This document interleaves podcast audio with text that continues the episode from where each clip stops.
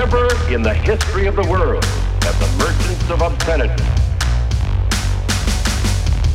had available to them the modern facilities for disseminating this filth. Disseminating this filth. The onslaught of the communist masters of deceit. Pinko. Common. Sluts. Pinko. Common.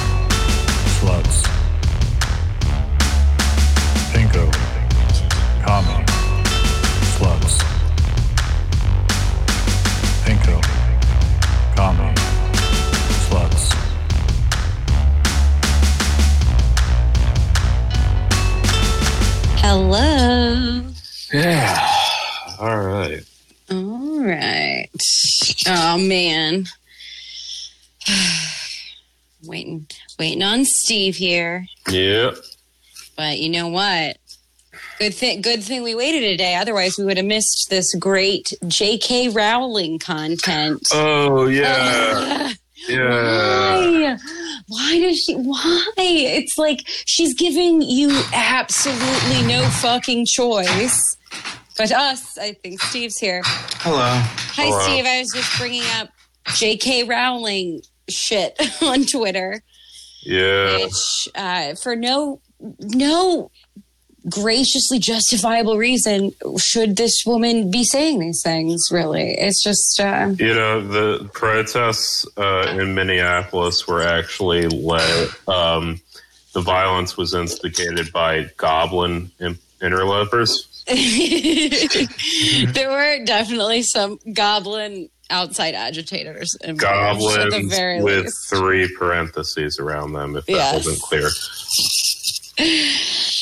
And if anybody doesn't know what we're talking about, uh, J.K. Rowling has taken an infamously turf turn late in life, and um, it's uh, it's just like it's just today she tweeted.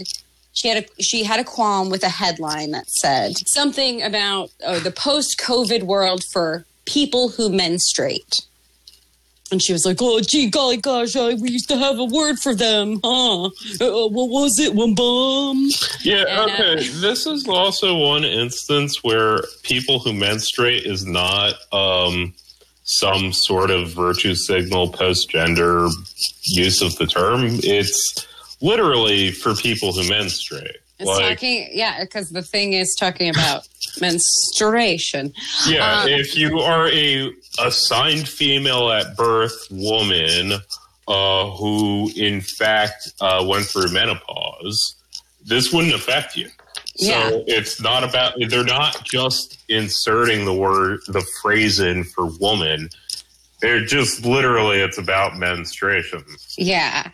And, oh, you know what, guys? Hey, welcome to Pinko Commie Sluts. Oh yeah. We're talking about menstruation and We're turfs. talking about menstruation and turfs. Yeah, I think what bothers me the most, uh, no, what bothers me the most is why would someone with so much power who wrote a children's series about you know fucking truth and justice and not being a, a nazi essentially um, why would you continue to pick on it like it doesn't matter what you think about the framework you know this group is marginalized to this degree and like yeah, but like England's fucking weird. they are very weird about it. I will admit that. The secondary thing, the less troubling aspect of it for me is that she and people like her make it so it's impossible to have any hairy discussions around this framework right now because it's like you don't want to be um, wrapped up in this turf nonsense, you know. Isn't but- she suing someone right now or uh, something, and I don't fucking know. it's it's like you don't want to get wrapped up in this turf nonsense, but like I got hold on. I want to be careful about what I'm saying here. so my feeling about how misogyny exists is that it can happen anytime, anywhere. Even it can be applied to a shitty fucking person, and it doesn't like I don't know. We should be wary of pretending like things aren't misogynistic just because it's being applied to someone who's arguably objectively odious and terrible or whatever. So, like, there's an element of how she wants to talk about womanhood and essentializing it, where, like, there's one small bit of it that I can get because she's a woman of a certain age and how her narrative about feminism is like trying to carve out space to talk about the experience of being a woman and blah blah blah and and that's the aspect she feels infringed upon right now what's annoying is that we can't ever point out an instance where these kind of things intersect because there are these stark fucking shitheads the turfs who insist on a conversation that's supposed to be about humanizing. Uh, they insist on dehumanizing the conversation, and it's it's you know I don't know because the menstruation thing it hit funny because I definitely had a annoying conversation where someone told me to not talk about menstruation in a women's group because it was exclusionary. And I did get kind of annoyed about that, but so what? like in the grand Yeah. And I guess is what I, you know what I mean? And like, what I'm saying is like a trans person who's trying to advocate for their fucking very existence. Um, it's still possible for them to be clumsy about it sometimes. And you don't, doesn't give you a right to fucking jump to an oppositional side or fucking be cruel to people. Especially when, um, you know you have the hearts of a generation of, of certain kinds of people and it sucks like just on that level It, it is very much as stealing valor. she is Like no, I mean the whole conversation is is a co-opting of oppression. Mm-hmm. yeah, and people want to fit it into like a hierarchical structure that's very tidy. And it, it's a fucking reality of it is that we are grasping at straws trying to understand these things that we are all experiencing collectively. Yeah. it's, it's not neat. Yeah, no, and I remember there was a point in time where I hated the idea, uh, the the concept that there is such a thing as the quote unquote oppression Olympics, but that is to a certain extent how a lot of liberals view the framework that there are mm-hmm. these completely separate, atomized, competing self interests that don't have any sort of common cause, just through accident of history, we happen to oppress all of these collective groups in a myriad of completely disconnected ways. And it's our job to prioritize the solutions to each because if they don't have a collective cause, they don't have a collective solution. And that implies that there's actually competition for the solution mm-hmm. amongst them, which, yeah, reflects capitalist liberal assumptions about a marketplace. And scarcity Yeah, yeah. It's an artificial scarcity of politics. I also think liberals have a tendency like to childishly yeah, I care about the person who's who's being um picked on and you know what? Therefore, uh in a very flattened out way, the person who's being picked on is automatically valued more. Mm-hmm. Right? Like that's how I show that I care about equality. Yeah. But it if you're sloppily applying that metric, you lose the thread of what is even important. And I you know, that's what contributes to like, oh, we just need more women of color dictators or something. like it's the essentializing. It all comes back to that. Yeah, to be the first person to ha- get shot by a rubber bullet on Black Lives Matter way.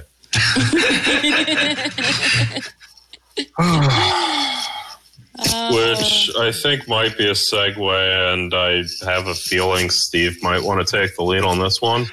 Yeah, Steve, where were you just at? I was uh I just marched for the fourth time this week. Fourth fourth march. I have this weird dystopian fantasy where I'm imagining the coming world of just 24/7 uh, like Truman show level of marches going around uh, Uh-huh. by boroughs where packs of people take shifts in different neighborhoods to showcase the like the protest and that that is then allowed on certain hours or on certain streets but it, it, for the last 10 days it's it's felt like that uh, That is so weird how you're taking place in a revolution and you're kind of uh, interpreting it through a lens of a work schedule. yeah yeah it's funny how that works um, Yeah.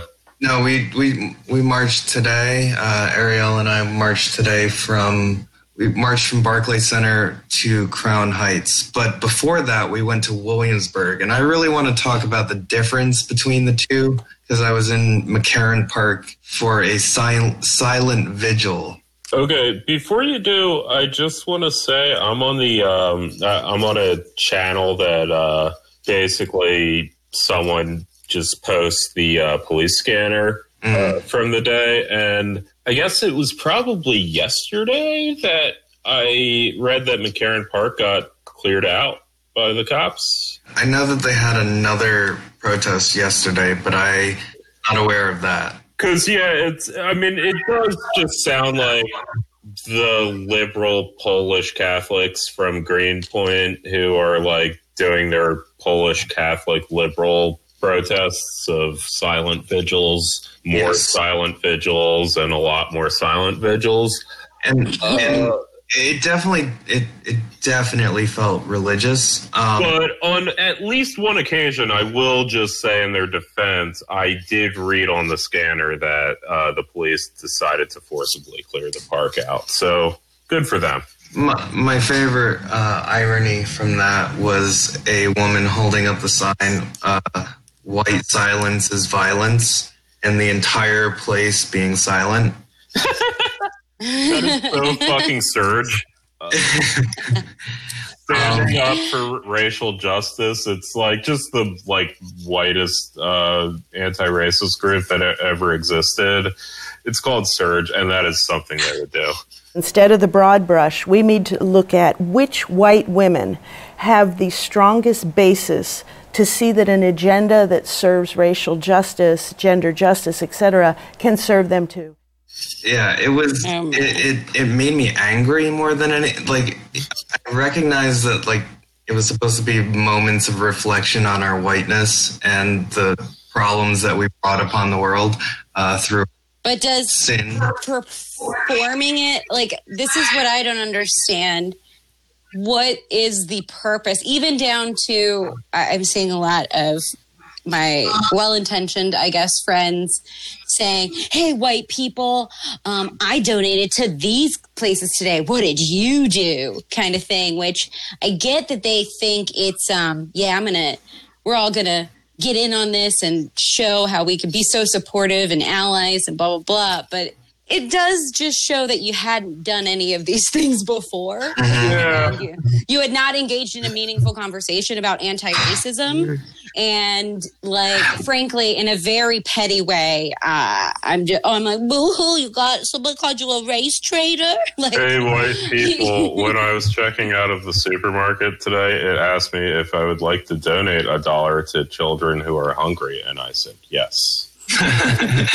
Well, okay, so there was this silent vigil, and both looked at each other and was like, "This is the stupidest fucking thing." Um, papists. yeah, I don't even know who organized it, but it was just pointless. As with most things, I blame the Polish. But then we went to Barclay Center, and that was the most fun protest that I've ever been to. I sent videos to the chat, but it was yeah, it, lo- it was lit. It was It lit. looks There was- super fun. there was some dance parties that broke out. There was a drum line.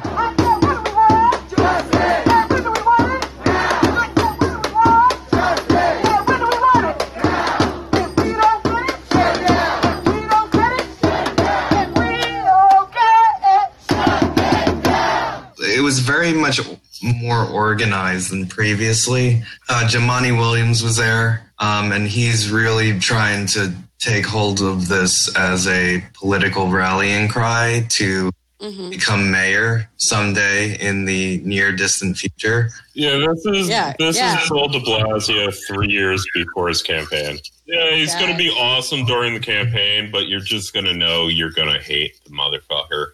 Yeah. Um, Jumaane Williams was there. They had all of the black women come up to the front for the kneeling. Wait, did they just get to kneel in front, or did everyone get to bend the knee Every- to the black woman? No, everyone bent the knee, but the Hell Did yeah. Jumaane Williams declare a revolutionary government that we would declare loyalty to, and that those in the NYPD who still take orders from the commissioners are traitors to New York? I, That would have been the move. I think that was Yeah. his gist, but uh, otherwise it was more like grandstanding than anything. And you know, I have problems with Jumaane Williams' politics. Yeah, no, I met the dude once. I got that clout. But, but yeah, no, there was some guy who had a wonderful boombox that was playing DMX, NWA. You know, no Rage Against the Machine, but I was really hoping for it. Me, white person. Um, but it was it was fun. It was lighthearted. And then we got to Brooklyn Avenue and we converged with a prior protest, meaning that there was like over a thousand people because we were like 500 to 700. Yeah.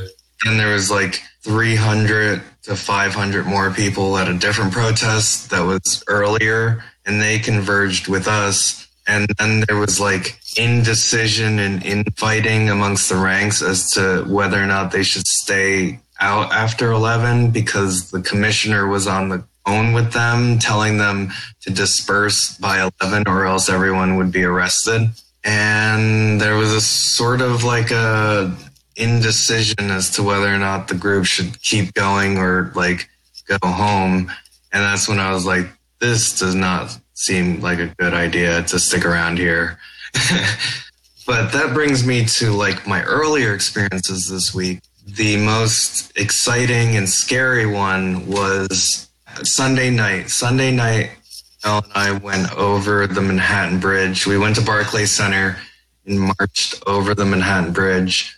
It was it was beautiful. Everybody was kind of like excited. It was like one of the first first night after the cop car burned, and then we marched in to Manhattan and we got to the post office at Church Ave and Canal Street and there was a bunch of people with their hands up doing the uh, don't shoot and we, we get up to them and i was like something's off about this then there was like a sea like a waterfall of faces just charging at us and and the cops the cops had charged at the group the group was like very dangerously running at our face the two of us like just started running uh, down church avenue uh, there was shots fired.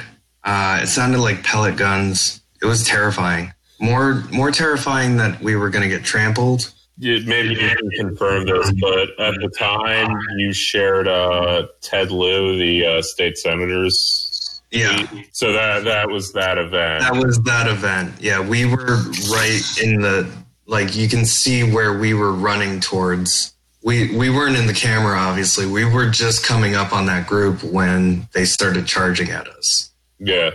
um, and we didn't know what happened. We just saw the sea of faces, and we just hightailed it. I mean, it was one of the scariest fucking moments of my our lives. Like just batons charging at us um, in riot gear.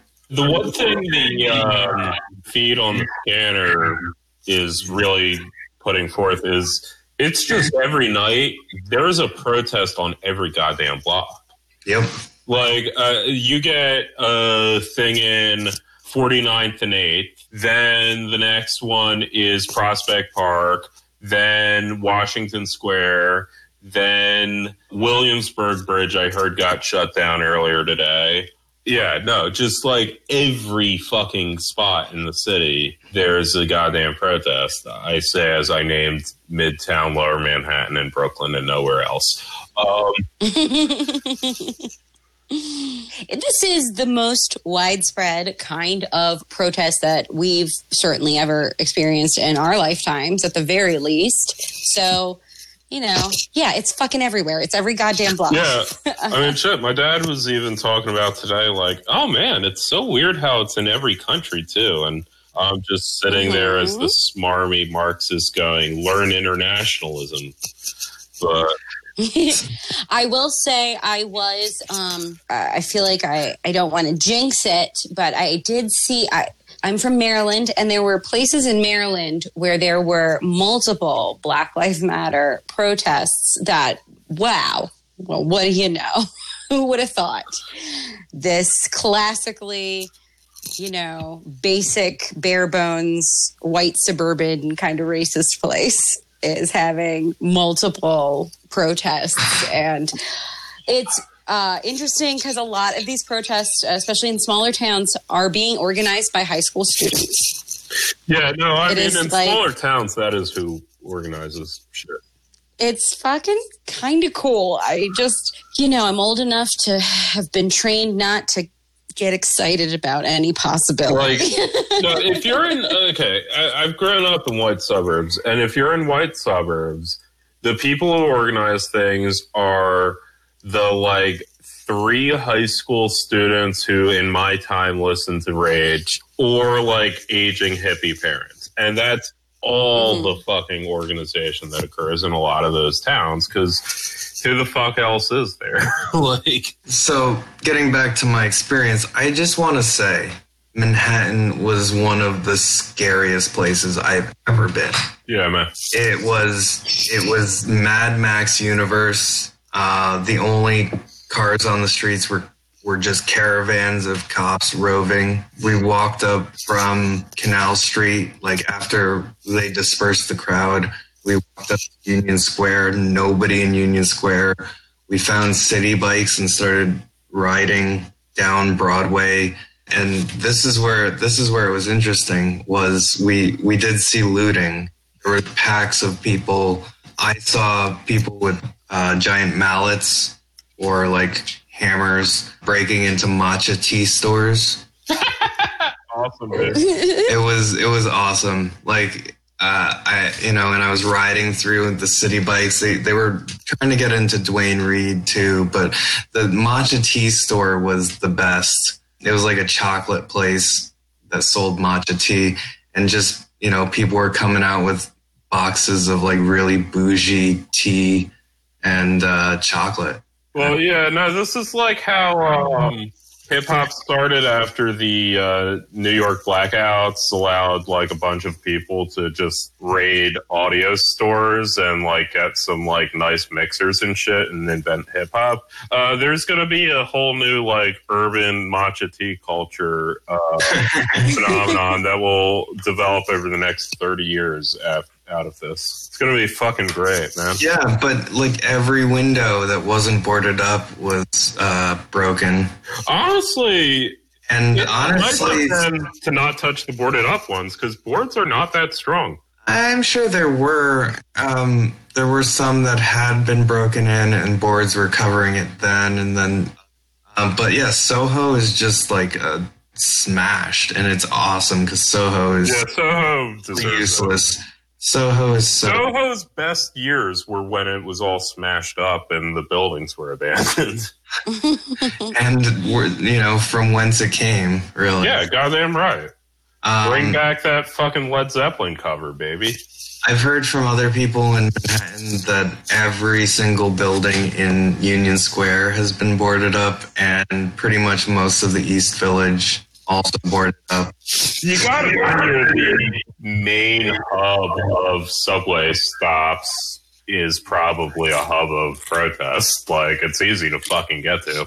yeah And uh, yeah, so that was that was Sunday night. We took we took city bikes. Uh, city that was terrifying. Mad Max universe. Technically looted city bikes. No, no, no. I paid for them. Oh shit! You paid for fucking city bikes during the revolution? You fucking cop? is he gonna steal one of them mallets and break Yeah, it open? or ask someone else to do it. I'm sure they would. um, and then going over the Manhattan Bridge again was pretty exhilarating on the bikes. Yeah, cool. And uh, yeah, making it all the way back to my car parked at Barclay Center. And coming back was also, it was Starship Troopers universe. Like there were Okay. toy soldiers. There must have been 2,000 cops Oh yeah. Okay. just just gathered in the in the Barclay Center like area, and they were in lines like marching toy soldiers, Yeah. riot gear. Yeah. That'd just be RoboCop universe if we're gonna RoboCop universe, Starship Trooper universe, you know, Yeah, some Vera then. Near near future of like utopia dystopia that's come alive. And then went out Tuesday, went out Wednesday. One of the nights we got uh I witnessed some cops beatings at Cadman Plaza. Just unprovoked brutality. It was um you know pretty awesome by the cops. Gotta give it to them. They just love shit out of black people. Now they're eh, diversifying just the glee they're taking and being the shit out of yeah, anybody. they were beating up white people too. I saw two black people be arrested who weren't even part of the protest. Hmm Oh, but did you see that the NYPD tweeted all the things that got thrown? Oh at them? yeah, I did see that. shit, Yeah. Someone threw an apple they had taken a bite out of, Cool, dude. and they were like, "Look at this projectile hurled at one of our dear officers." I think the only thing that I saw getting thrown at was was just empty water bottles. Majority of the things being thrown. Yeah, I mean, like, what you should not do as what could be called an art project and therefore, you know, protected by the First Amendment, I say, as a lawyer, would be to take an empty Pepsi can and what you shouldn't do is fill it with concrete and then throw that at At somebody named Mike Tracey. Oh gosh, don't remind me of my missed All opportunity.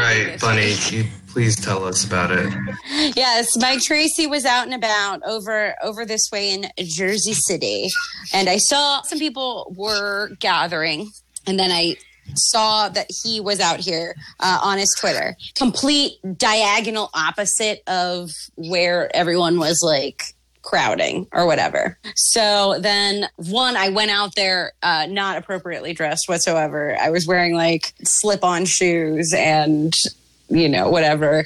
And because there was a lot of police. A lot a lot a lot. It was it was just like an absurd amount of police. Um but i mean it was a tepid lukewarm kind of one of these uh, in the grand scheme uh, in terms of what the vibe was. But i couldn't i had eyes on him then like people were kind of moving and uh, i went to change my shoes and when i went back out i couldn't get close enough to him i don't know either what i was going to do I, if the protests are the place for me to get my rocks off on fucking Duncan on mike tracey and being like pinko commie sluts uh, Let's but try I and get off my head. Tom.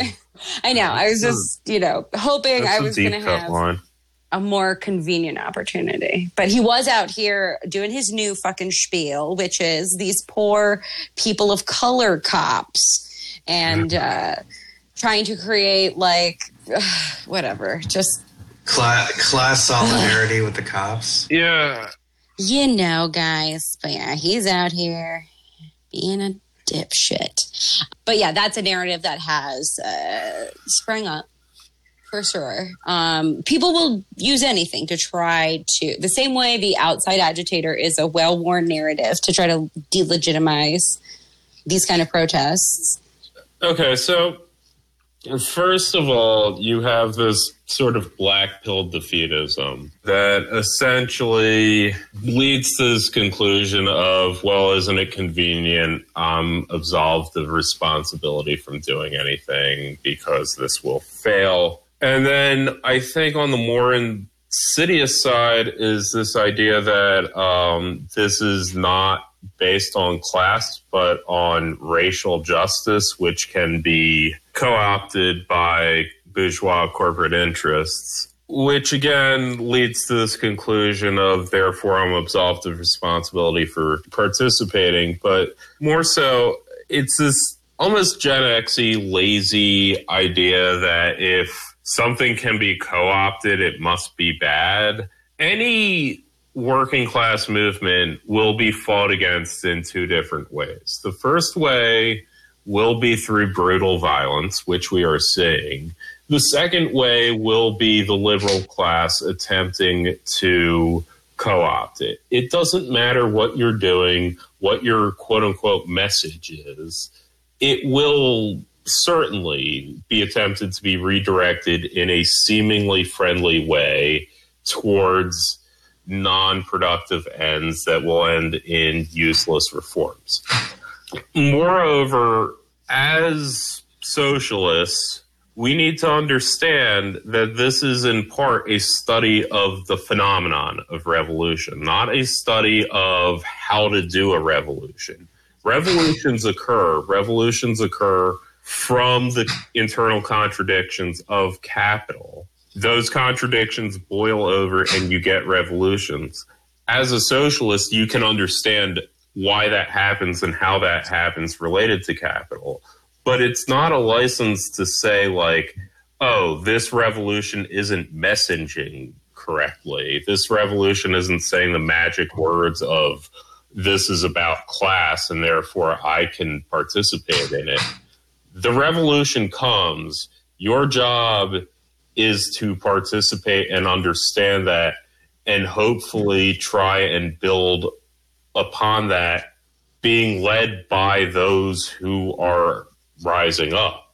And there's this strain that's basically saying this is race based, not class based. That is complete horseshit.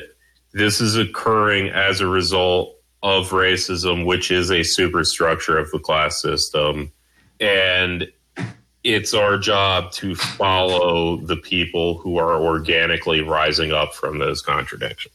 But I think that can bring us tidily around to this eight can't wait liberal right. On agenda. the flip side, it is um, the job of the socialists to call out bullshit like this. DeRay so, is not the organically uprising working class. DeRay is some guy. Yeah, I mean, it's it's uh, you know, there's a way that even those it, you have to be weary of essentializing even the working class because even those who you could argue come from the working class, so therefore they speak for it.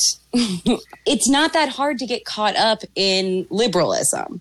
It's the way out offered to you in a lot of places. No individual uh, speaks Ball- for the working class. The fact that there are protests yes. in all 50 states, in every major city in the United States, is the voice of the working class no human being mm-hmm. will speak words for the working class.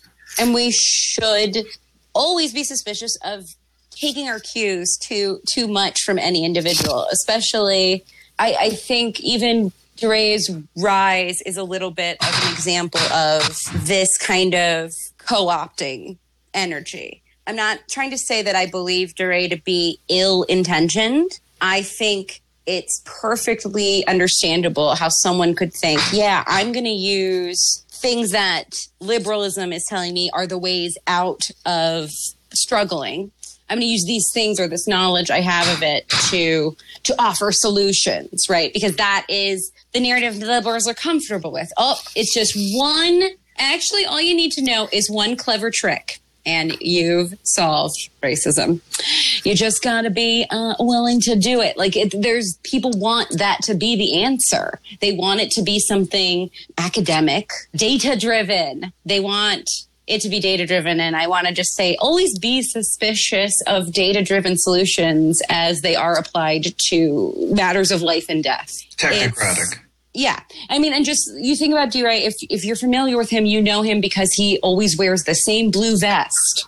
Like he branded himself in this very uh, overt way during Ferguson and Freddie Gray. This initiative, I guess he's put out is uh, done in coordination with the Project Zero. That they're saying they have these nifty data driven solutions that you don't even need to do major legislation about that will reduce violence by 72%. And I just want to put a note that, here. I have an aside about this, but go on.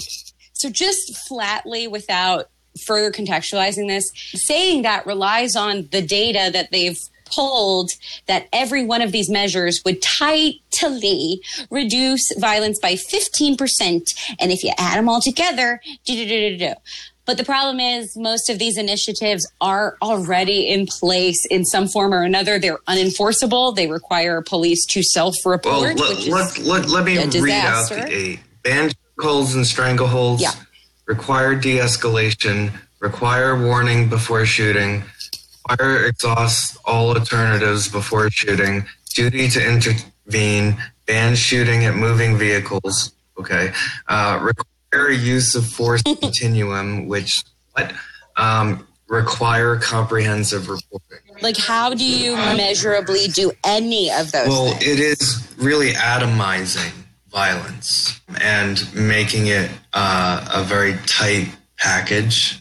Like violence is is something that can be contained or it can be intellectualized, just like the looting can be intellectualized um, or you know intellectualized and dismissed as you know morally bad, morally good, and these all seem to treat that same continuum of morality around violence.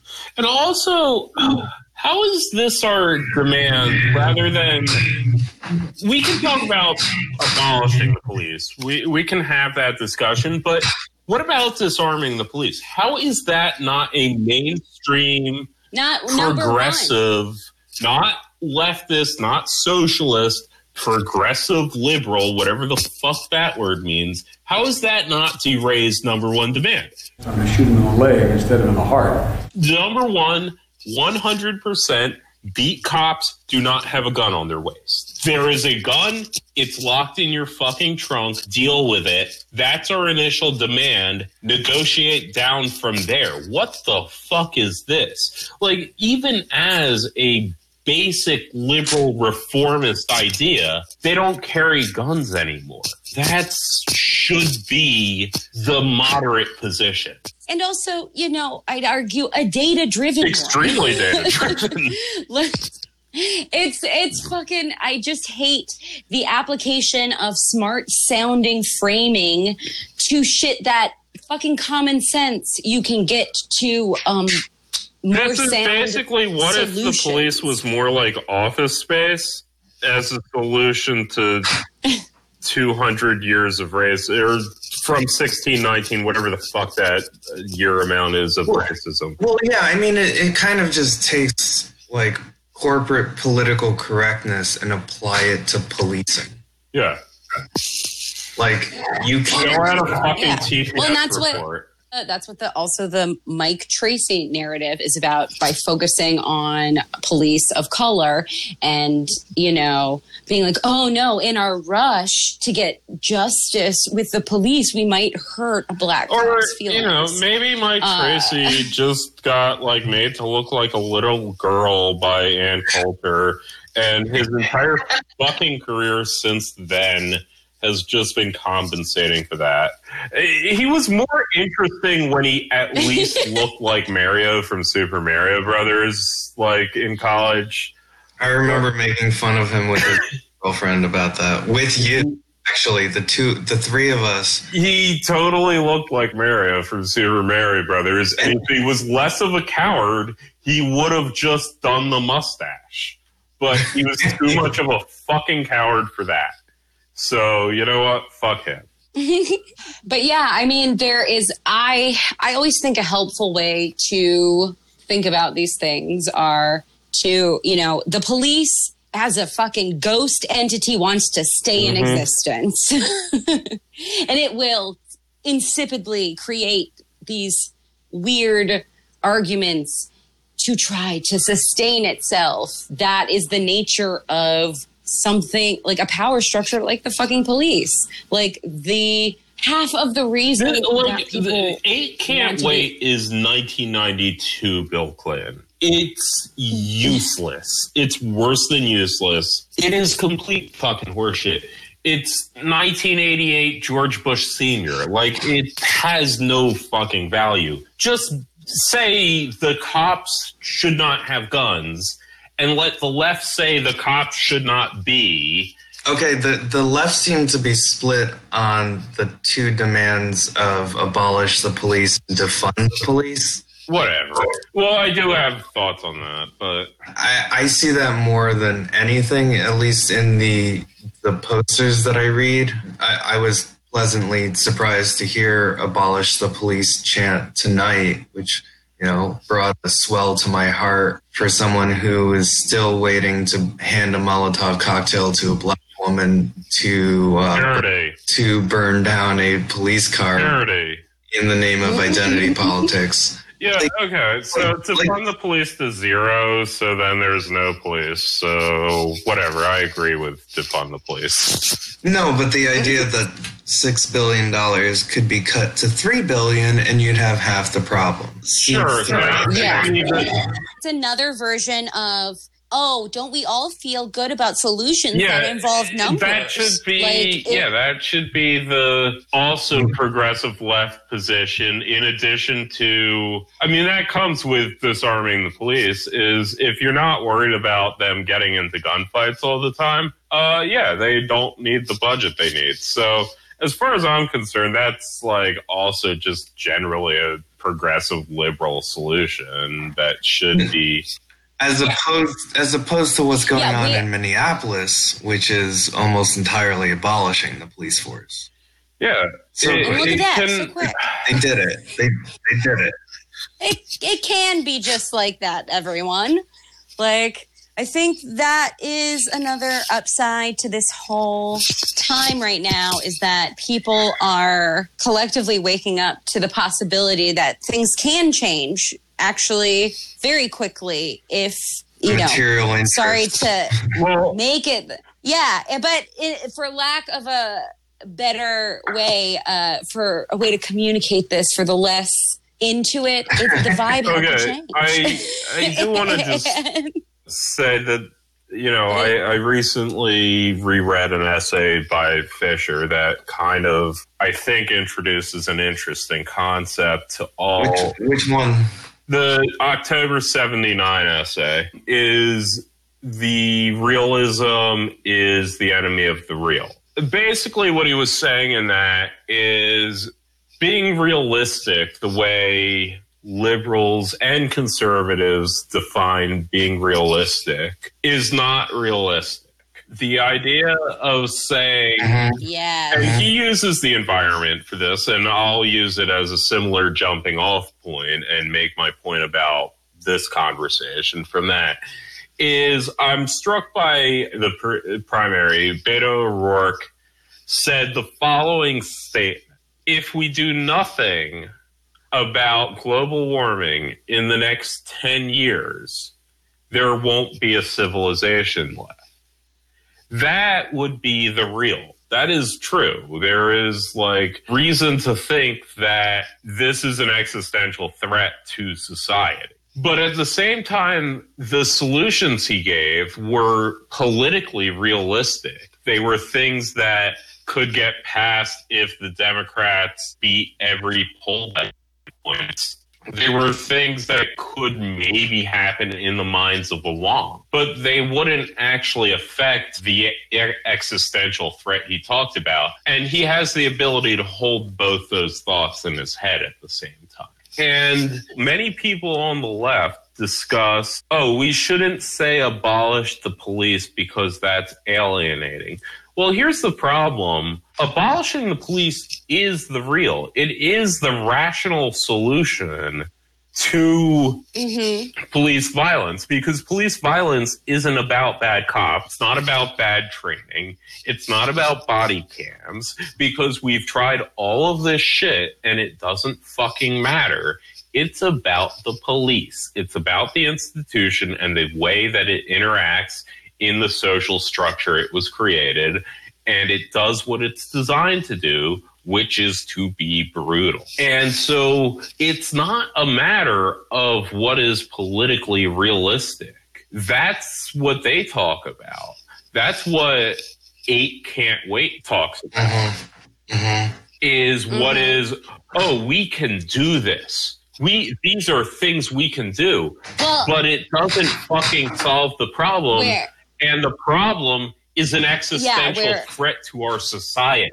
yeah, that where there is a confusion of the ability to deduce what is realistic to get done politically with doing that quote unquote work in their heads, they feel it's equivalent to have solved the problem. It's the way it is treated is as if we have gotten solutions that way and plainly we have not. It's just not looking at the I- I think the, the The other real. Fisherian uh, aspect of that is that it's a marketing exercise.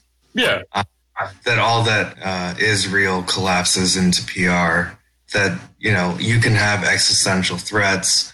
Uh, they had existential threats about the environment in the 90s. They also had existential threats about the police in the 90s. And the response, the neoliberal reforms that were put in place, were to atomize it and to turn it into a marketable thing so that you had, you know, corporate greenification and you had increased policing of policing. No, well, you also had the acquiescing to the narrative that the conservatives right.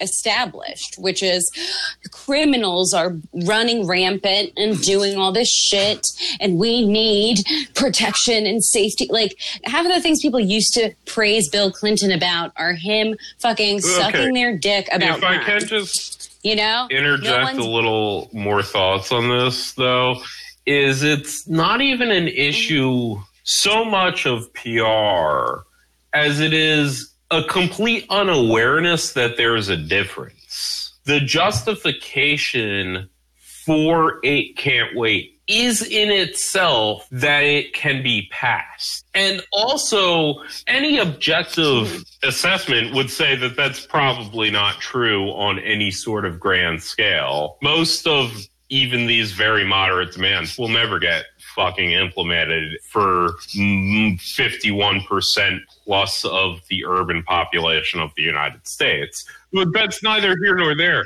Well, and every single one of them has a Right. caveat for using excessive force. If that's left up to the right the whole like judgment of an statistical analysis of oh this is will reduce by 71% is bullshit and they know it's bullshit we know they know it's bullshit. Everyone knows that's bullshit. They're not putting it forward because it will reduce you know police related shootings or whatever the fuck they call it by 71% they're putting it forward because it can be passed and its ability to be passed is the victory. There's they don't even envision a different victory than that. They can't. Yeah. Well, it's it, it kind of gets back to what we were talking about. The the symbolic is is more important than the signifier versus Yeah. signified yeah this, you know the sign of getting it passed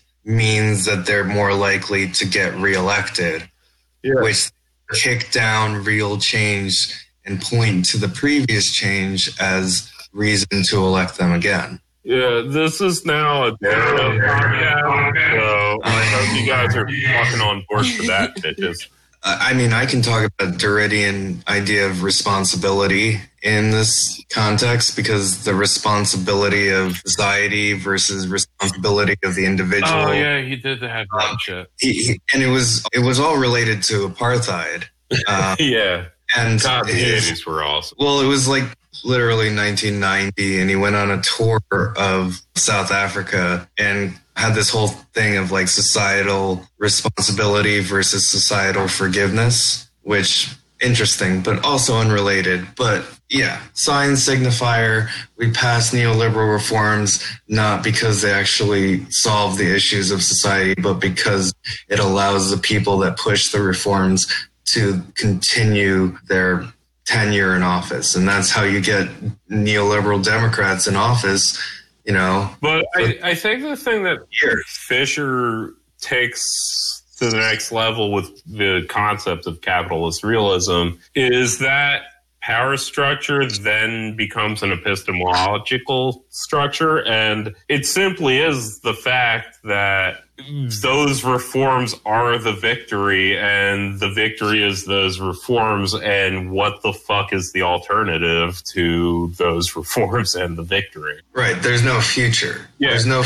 future It's just all there. We're going to get another fucking police brutality protest. We're going pass reform. I mean, at this point, 1968 was the point where like MLK died and we passed like various federal level, like Fair Housing Act, et cetera. We're even past that point. We're at the point where we have nationwide protests, what you can call riots, and we talk about how we ought to do something, and then we just don't, and it's fine. Well, it was the same way with the COVID. like we talked about how we ought to do something, and then we just didn't. Yeah. This, by the way, is a precursor. Marlo and I are going to start our own solo Patreon of just taking a Mark Fisher article and then uh, doing one of these things for one article. Yeah, sure. Absolutely goddamn lately. We're going to get into accelerationism. Yeah, no, you should get Oh, shit. You should like no girls allowed, and then you should let me do another bonus episode where I'm like, this is Pinko Tommy male then- escorts. then our listeners, and then our listeners who are not familiar can can feel like they are experiencing Well, through me.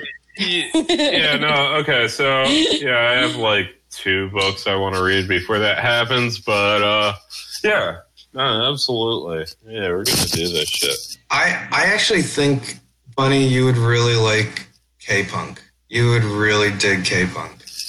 Well, yeah, A collection of Late blog- capitalist realism. It's ninety fucking pages. It's cool. See, this is us. This is us Yeah, men. I- you this know, is us I men should. telling the one girl in Pinko Kami's Yeah. to read. No, also, no, Bonnie, you should read Infinite disclosure, Jest. Uh, um, no, but full disclosure, I have read full, long, tedious, heady shit just to get the joke of a okay, meme. seriously, CR is like, like this ninety is fucking not- pages. It's easy. as Yeah, so read. it's not. Yeah, it's it's it's kind of You should like read it like three haven't already read times at least, but like also, yeah, just read it once. Like, I used to call it the uh, Communist Manifesto for the 21st century. yeah, many people are saying this. Many people Many, are saying that people. Aimee Terese is a Mike Tracey alt, or Mike Tracey is an Aimee Terese alt. many people are saying this. I've heard that. I've heard that. I mean, So I a have lot of heard people both their this. voices on a recording before and also met one of them. Yeah, no, many people are saying this. I mean, I don't know. Just No, people are okay, saying so it. what was So- okay? This is actually an early 2000s quiz thing that leads into a Mike Tracey story. Um, so, do we remember before there was G4 on digital cable, Al Gore started a digital cable channel? Does anyone else other than fucking me remember? Current. Thank you. Current Bunny. TV, yes. Guess what? Uh, before we get into it, uh, I have received payment That's for work. Current TV Current was TV. basically Vice before there was Vice. It was basically Vice done by boomers. but like, It, it was like if Vice Yeah, just sucked a little bit more and was done by boomers instead of Gen Xers, uh, you would have current TV. But anyway, I do recall there was one time between the years 2008 and 2010, right after fucking Byrd, that fucking former Klansman, uh, Democrat dude died. Do we remember who that was? oh yeah, right after Yeah. he died. This Yes. was like probably 2008 because I remember talking to fucking Mike Tracey about this shit. And him being like, oh, he was a Democratic legend because Mike Tracey was a normie fucking Dem at the time. And I'm like, yeah, he's a fucking Klansman, dude. And he, he's like defending that as Mike Tracey will. And I remember turning on current TV and I literally saw, I forget what the fucking event was, but Mike Tracey was on my TV screen talking about how Robert Byrd could play a mean banjo, which offended me both as someone who doesn't like the Klan, doesn't like Mike Tracey, and also very much likes bluegrass as a genre.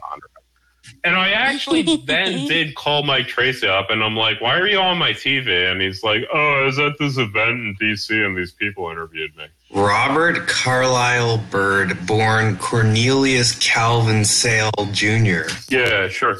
Yeah, Klansman, Democrat, stuck by Proceeded- Democrat.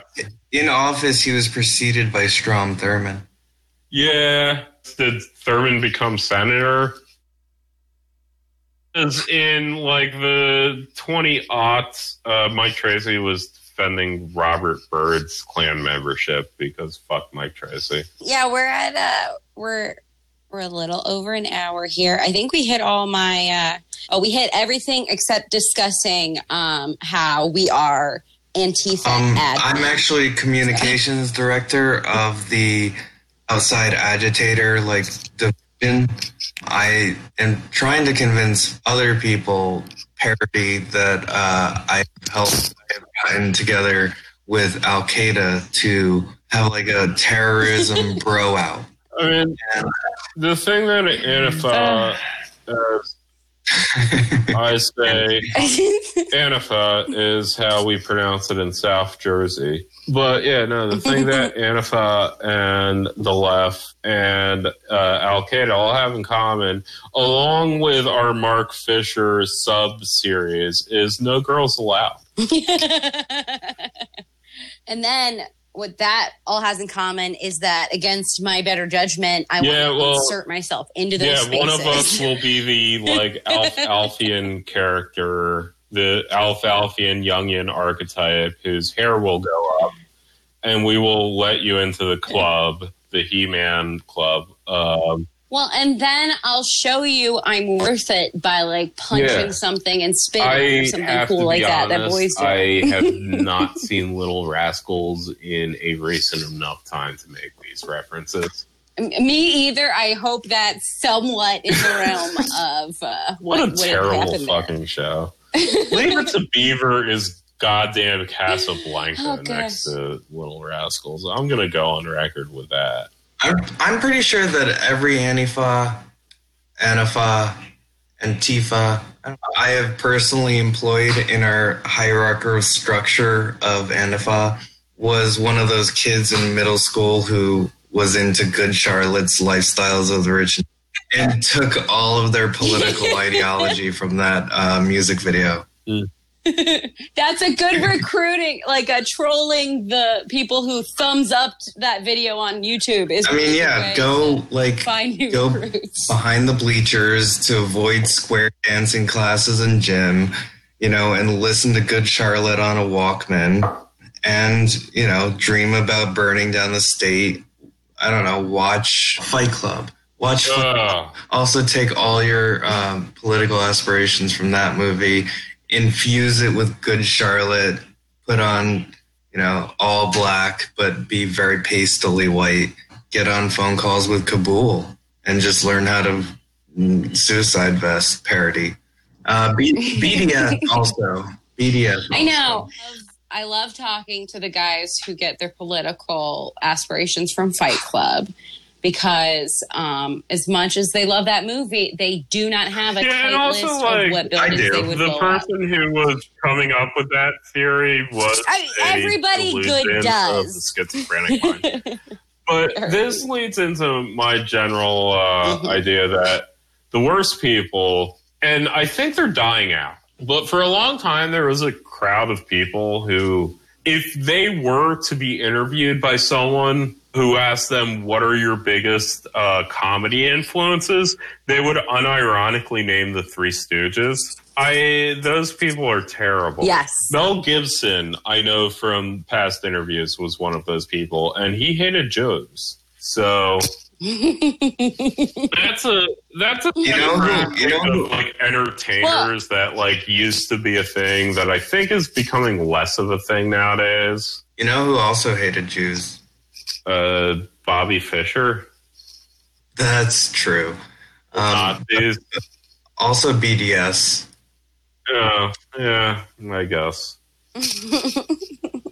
Anyways, I'm communications director for Antifa. Uh, please direct any questions, concerns, complaints you want demolished um, my way, and I'll s- send those in the appropriate channel.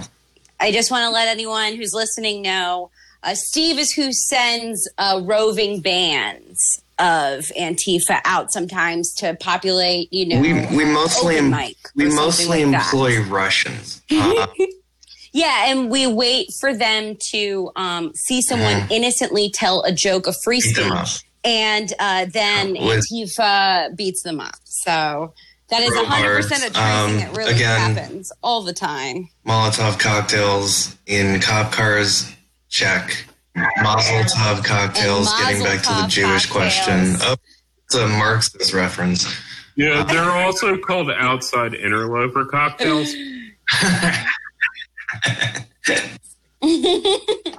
Um, George were gonna make that Soros' cocktail, what would blood. be in it? the good stuff. The good stuff. It's cool because We'll just like- call like we'll just call that one the Bakunin. Oh boy, guys, guys! Did you also? You know, I'm going to end on this. Did you see that video of? We haven't talked about Ivanka Trump nearly Yeah. enough. Uh, making Yeah, whatever. No, we're on the left. We love Trump. Yeah, we're more you know, angry at Democrats. Here, I want to end on suggesting everyone watch this video of Ivanka Trump. She is hundred percent a lizard person. If ever there were one, if ever there was a video where a bitch looked like she wanted to And lick if you her know own any eyeball lizard so people, bad, the next lizard It's person the- holiday it's is this September one. 30th. It's Rosh Hashanah.